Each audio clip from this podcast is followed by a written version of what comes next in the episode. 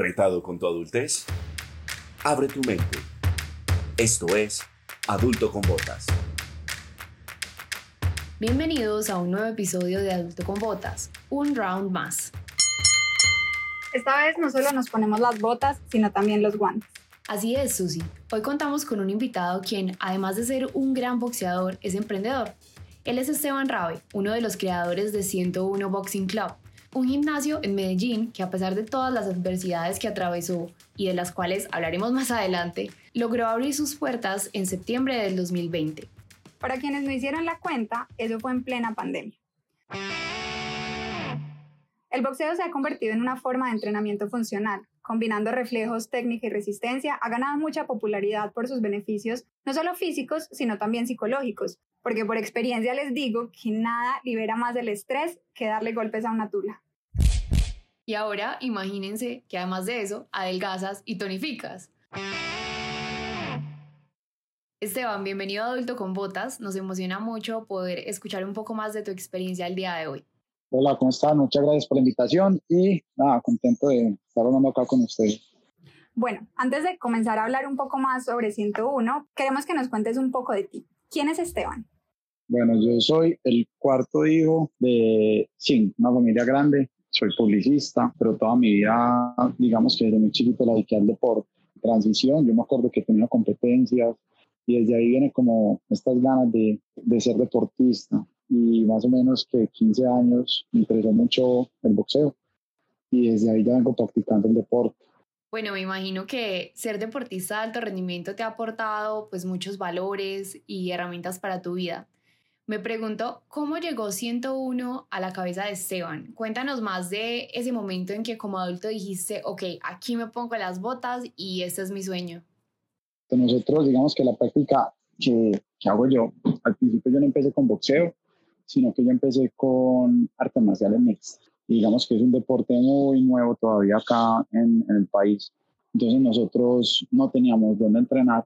Y éramos un grupo de amigos que siempre nos había gustado este deporte, que queríamos aprender más y teníamos un sueño de ser peleadores profesionales, pero no teníamos dónde practicar el deporte. Pues yo ahí ya estaba muy chiquito, yo hice como todo el proceso.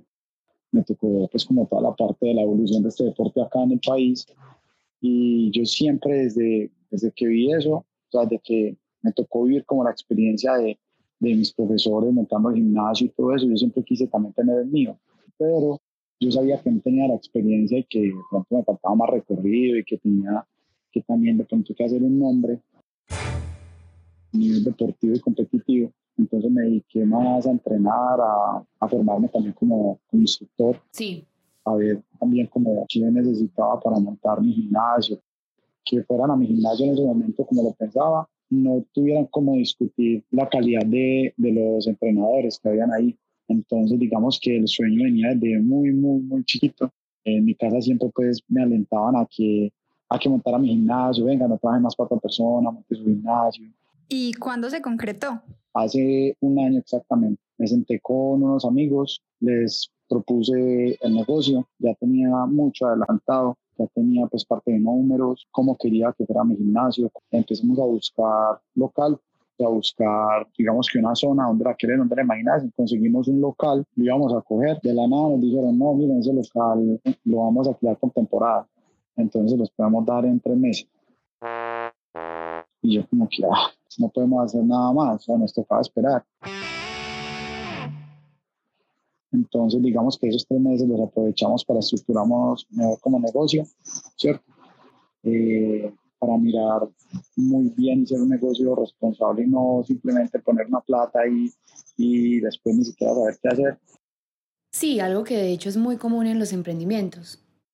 Yo ya sentía como que pues ya todo estaba muy cerquita, ya teníamos un diseño, ya teníamos unas cosas, ya todo tan cerquita y otra vez como uno se empieza como que era el local perfecto para esto y no lo quitamos. Entonces volver a empezar como con ese proceso, pero también saber que contaba con unos socios que son mis amigos y que aparte de ser mis amigos, digamos que cada uno es muy bueno en lo que hace, pues digamos que nos complementamos muy bien. Bueno, hasta ahora pues nos has contado cosas muy interesantes y podemos concluir, pues lo primero es que hay que creer en lo que uno quiere hacer más que nadie. Segundo, pues hay que seguir luchando incluso cuando se presentan este tipo de retos, por ejemplo, como lo que mencionabas del local. Y tercero, pues hay que tener los aliados, en este caso tus socios y amigos adecuados, ¿cierto, Susi? A mí me parece que para poder llevar a cabo cualquier proyecto o idea, pues es súper importante contar con las personas correctas. Porque, por ejemplo, pues haciendo como una similitud con el boxeo, por más que el boxeador salga, digamos, solo a pelear, detrás de él está su esquina, su entrenador, su gente. Entonces, la pregunta que a mí me surge es, ¿por qué buscar aliarse con conocidos, con amigos y no de pronto como con inversores externos? Porque, a ver, sí, tienen razón pues en todo lo que dicen. Obviamente tener un buen aliado es súper, súper importante. Decidí aliarme con amigos porque yo necesito gente que me aporte, ¿cierto? Yo digo, conseguirse la plata es muy fácil. Y de hecho a mí me llegó una propuesta de un man que me dijo, ¿cuánto vale el proyecto? Eso, listo, yo le pongo toda la plata. ¿Qué dice usted? Con el 50, con la mayoría, eso con la mayoría, y yo me quedo con el resto, hágalo. Y así no tenemos tanta gente, no es para nosotros. Entonces, para mí hubiera sido más fácil yo decirle, hágale, sí, de uno. Obviamente uno se emociona como que, ay, ¿cómo así vamos a soltar toda esa plata de uno así? Pero no, yo sé cómo funciona el gimnasio, pero yo también necesito gente que me ayude, digamos, en la parte de gerencia. Claro, al final tu fortaleza es pues el conocimiento en el deporte y en entrenar a las personas. Total, yo tengo muy claro en qué soy bueno y en qué no tan bueno, ¿cierto? Entonces yo siempre busqué aliarme con gente muy buena. Yo no le tengo miedo a hacer negocios con amigos porque pues somos amigos, bien, una cosa es la amistad, otra cosa son los negocios, y entre más claras estén las cosas, no tiene por qué salir mal nada. Los estatutos son unos estatutos muy claros, digamos que las cosas desde un principio fueron muy claras, qué se iba a hacer, cómo se iba a hacer, dónde se iba a poner la plata. Lo más claras las cosas, pues mejor. Sí he tenido la oportunidad de conocerlos a fondo y son, primero que todo, muy buenas personas. Segundo, son muy buenos profesionales. Y tercero, somos, digamos que, personas que nos gusta trabajar. Claro, y es que es súper importante pues que uno vibre con las personas con las que está trabajando. Susi y yo pues lo hemos vivido y al final por eso decidimos lanzar este proyecto y trabajamos en esto semana a semana. Pero entonces me gustaría saber de pronto, Esteban, ustedes cómo lidian con la separación entre amistad y negocios, porque pues por ejemplo Susi y yo lo vivimos y ya tenemos como un horario, unas reglas, pero no siempre se está de acuerdo en las decisiones, entonces hay que tener ciertos pues, protocolos o ciertas maneras de llegar a un consenso cuando se tienen socios, pues para tener una relación pues, buena en todos los ámbitos, la amistad y los negocios. Sí, no, total, o sea, yo tengo la fortuna que me entiendo muy bien con mis socios. Obviamente mi forma de pensar es una y la de ellos es otra y a veces no estamos de acuerdo, por ejemplo con sacar una ropa, ¿cierto? Algo tan básico como eso. Desde ahí, pues sí. A mí me gusta algo, a él le gusta otra cosa. Y yo le digo, no, yo lo quiero así. Y me dice, no, es que me gusta así. Y yo le digo, vea, hagamos pues algo. Usted saque esta colección y yo saco la otra. Somos, digamos que personas ya pues, adultas y sabemos que, pues, que hay decisiones en las que no vamos a estar de acuerdo.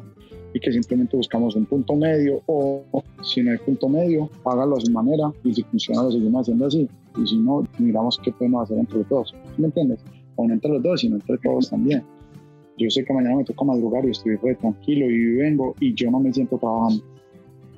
Yo la verdad no siento que esté trabajando, me siento en mi gimnasio, me siento en, pues como con lo mío. Es muy diferente cuando uno le trabaja a otra persona cuando trabaja para uno mismo. Sí, de hecho yo creo que esa es una señal de que estás haciendo bien las cosas. Sí, total.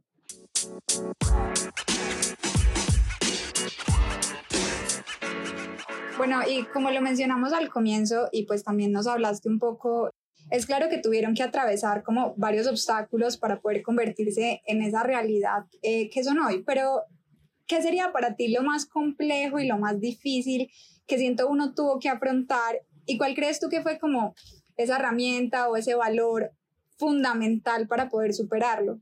No, como les dije ahorita, por fin tenía la casa, ¿cierto? por fin tenía ya un diseño, ya sabíamos cómo se iba a ver la casa y sabíamos qué queríamos, y llegó pues la pandemia, ¿cierto? Que pues, eso nadie lo esperaba. Entonces, cuando llegó la pandemia ya habíamos invertido una plata grande acá en temas de adecuaciones que todavía no se habían terminado y faltaba todavía mucho, pero era una plata grande, y empezó la pandemia. Entonces nos encerraron a todos y no sabíamos cuándo íbamos a poder abrir. Entonces tuvimos una reunión entre los socios y estaba la opción de dejar el proyecto así. Es mejor perder esa plata que ya invertimos, ¿cierto?, a seguir pagando arriendo, adecuando la casa, y que después no nos dejen abrir o no logremos llegar a un acuerdo con la gente de la casa por el tema del arriendo. Sí. Porque todo viene de incertidumbre. Entonces digamos que esa era la opción de algunos, pero nunca fue la mía. Yo dije como, ¿por qué? No, yo le creo tanto a ese proyecto, yo creo tanto en mi equipo de trabajo, que yo sé que si esperamos y aguantamos un poquito, cuando abramos nos puede ir muy bien. ¿Dirías tú que el valor o como esa herramienta que los hizo salir adelante finalmente fue esa confianza y credibilidad que ustedes tenían en lo que querían hacer y pues en ustedes mismos, no? Sí, total, porque es que le creemos mucho. Pues acá tenemos algo para poder aguantar. ¿Hasta cuándo? No sé. Hablemos con los dueños de la casa, a ver qué nos dicen. Si logramos llegar a un buen acuerdo con ellos, pues el proyecto puede seguir, y si no, ahí sí toca cerrar. Entonces la reunión para los dueños de la casa, yo me acuerdo que pues, nos sentamos antes y él me decía qué tenía que decir él y cuando lo interrumpía yo y qué decía él, entonces la preparamos. Y fue muy charro porque pues, ya la teníamos preparada, pero al final nada de lo que habíamos preparado, digamos que fue lo que hizo que los dueños de la casa dijeran como que no, venga, sí, yo les ayudo, sino que fue algo como más que salió del momento, o sea, más que salió palabras de él y mías, que ninguno tenía preparada, y les dijimos el proyecto, que éramos pues personas que teníamos muchas ganas de empezar, que nadie estaba esperando esto y que simplemente queríamos una mano amiga que nos ayudara en este momento que estamos pasando difícil, para después nosotros pues poder salir adelante con el proyecto. Sí, realmente pues en el mundo, en la vida y sobre todo en los sueños y en los proyectos pues hay muchísimas cosas que uno no puede prever, pero digamos que siempre podemos decidir cómo las afrontamos y qué actitud tomamos para afrontarlas, y creo que realmente 101 pues es un ejemplo de eso, de lanzarse al vacío como de pronto teniendo todas esos factores en contra y aún así decir yo creo en esto porque tengo un propósito superior, porque quiero hacer algo por la gente, quiero brindar un impacto positivo en el lugar en el que me encuentro. Sí, claro, y como yo les decía ahorita, nosotros casi que nos tiramos de una porque creemos, porque confiamos. Digamos que todos tenemos sueños, ¿cierto? Y a veces uno no ve la manera de cómo cumplirlo. Sí. Pero si uno tiene un sueño y confía en uno, digo que la confianza es muy importante. Cuando uno sabe la verdad lo que tiene, que yo sé quién soy, cuánto valgo y a dónde quiero llegar. Entonces cuando uno confía tanto en uno, yo creo que es casi imposible que algo lo pare. Bueno, Esteban, pues hasta ahora realmente es una historia muy inspiradora y sobre todo muy real, ¿cierto? Y eso es lo que queremos traer a Adulto con Botas. Entonces hasta ahora te agradecemos pues mucho lo que nos has compartido. Ahora te invitamos a que vamos a la ronda de preguntas rápidas y sabrosas de Adulto con Botas, que se llama Esto o Aquello. Ok, vamos. ¿Jab o recto? El jab. ¿Everlast o Venom? 101. Acá se lo vemos 101. ¿Ring o jaula?